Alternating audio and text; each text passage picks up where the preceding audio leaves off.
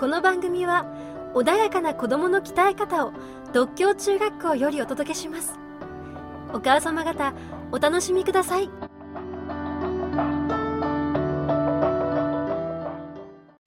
先生あと先生の先ほどのご自身の学生時代のお話聞くと、結構いろいろクラブ活動もチャレンジしていらっしゃる香港においても、まあ、いろんな部があると思うんですけどそれはやっぱり可能ならばいろんなものをチャレンジしてほしいということではありますか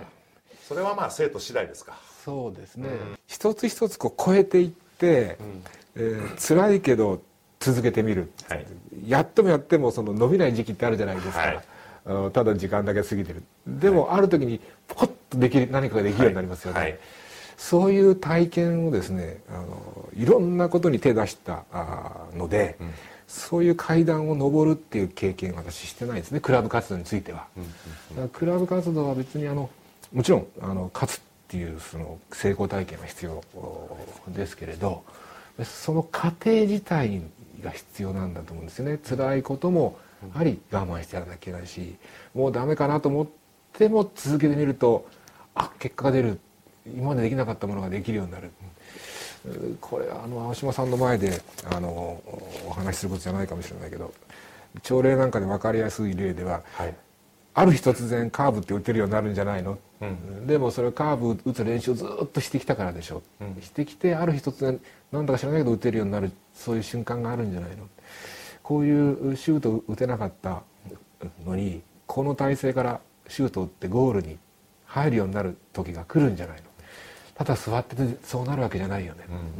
できないことできないことずっとやってたら、ある日何かのつながりができてできるようになる瞬間があるんじゃないの、はい、でそれを私はあのクラブ活動ではやってないので生徒にはその 反省に立ってですね、すぐにやめないで続けようよ。一つのことに集中してやろうなんてことは無理なんで、あの無理っていうのはそれは効果があまりないんで、えー、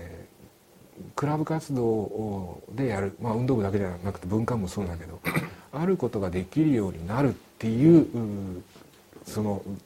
前には何があったのか何をしたのかっていうふうに考えればそれいろんなところに少しずつ変えながら応用できるんじゃないですか。それ重要だよね、うん、甲子園に行かなくても野球や続けてきたっていう満足感が得られるような日もあるしそういう瞬間もあるし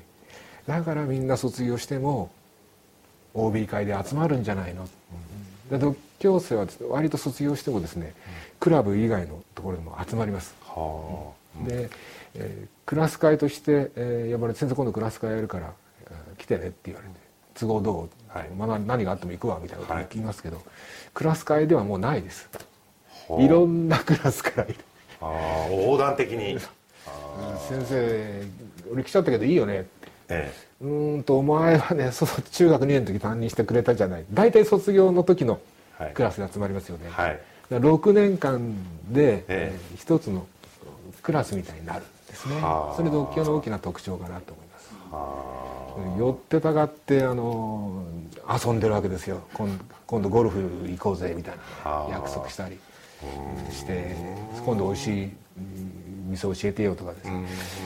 お前とこもう高校受験終わったんだよなうちこれからなんだけどどうするどうだったどうすりゃいいとかですね、そういう人生相談をしたりですね、うん、していますよね。それは、うん、ただそこで生きて結果が出て次のステップに行くっていうんじゃなくてこの6年間のつながりですよね、うん、だから特にクラブの集まりっていうのは長く長く続いてます非常に大きな組織のものもあります。何かを続けてたらできなかったものが本当なある瞬間ポンとできるようになる、まあ、運動だけじゃなくて勉強だったりいろんなものでそれは多くの方体験があると思うんですけどそれを6年というやっぱり中学高校こういうスパンの中でじっくりとそういうものに出会えるように取り組める体制があるっていうのは子供にとってはこれはありがたいですね、うん、すぐに結果求めないです、はい。うん、少し、えー、待ちますよ、はい、でこれはですね あの保護者の皆さんに聞いていただきたいんですが、はい、子どもの成長って坂道登っていくようにはなりませんようん、踊り場もあるし、うん、平坦な道があって階段を登っていくところもあるし、うん、急にこ伸びていくところもあるしいろんな形で伸びていくのでやればやるほど結果がついてくるっていうふうには、あのお考えにならない方がいいっていうふうに私はあの独協生長く見ててですね、思いますね。あのせっかちに結果を求めるとあの子どもたちはかえって成長しなくなると思います。だからやればできるんだっていう考え方はまず捨ててもらって、うん、えー、やってもできない時期があって、うん、できるようになると。でもやらない限りはできるようになりませんよ、うん。うん、どうしてやらないの、うん、あとやればできるでしょ。それちょっと違ってて、はい、やれば必ずできるわけではありません、ちょっと時間を長く見てあげてください、はい。見守るってことですよ、っていうふうに思います。もう一つやればできるって子供に言わしちゃダメだと思うんですよ。やればできるっていう子はあまりやらない だってやればできるってことはやってないってことでしょ、え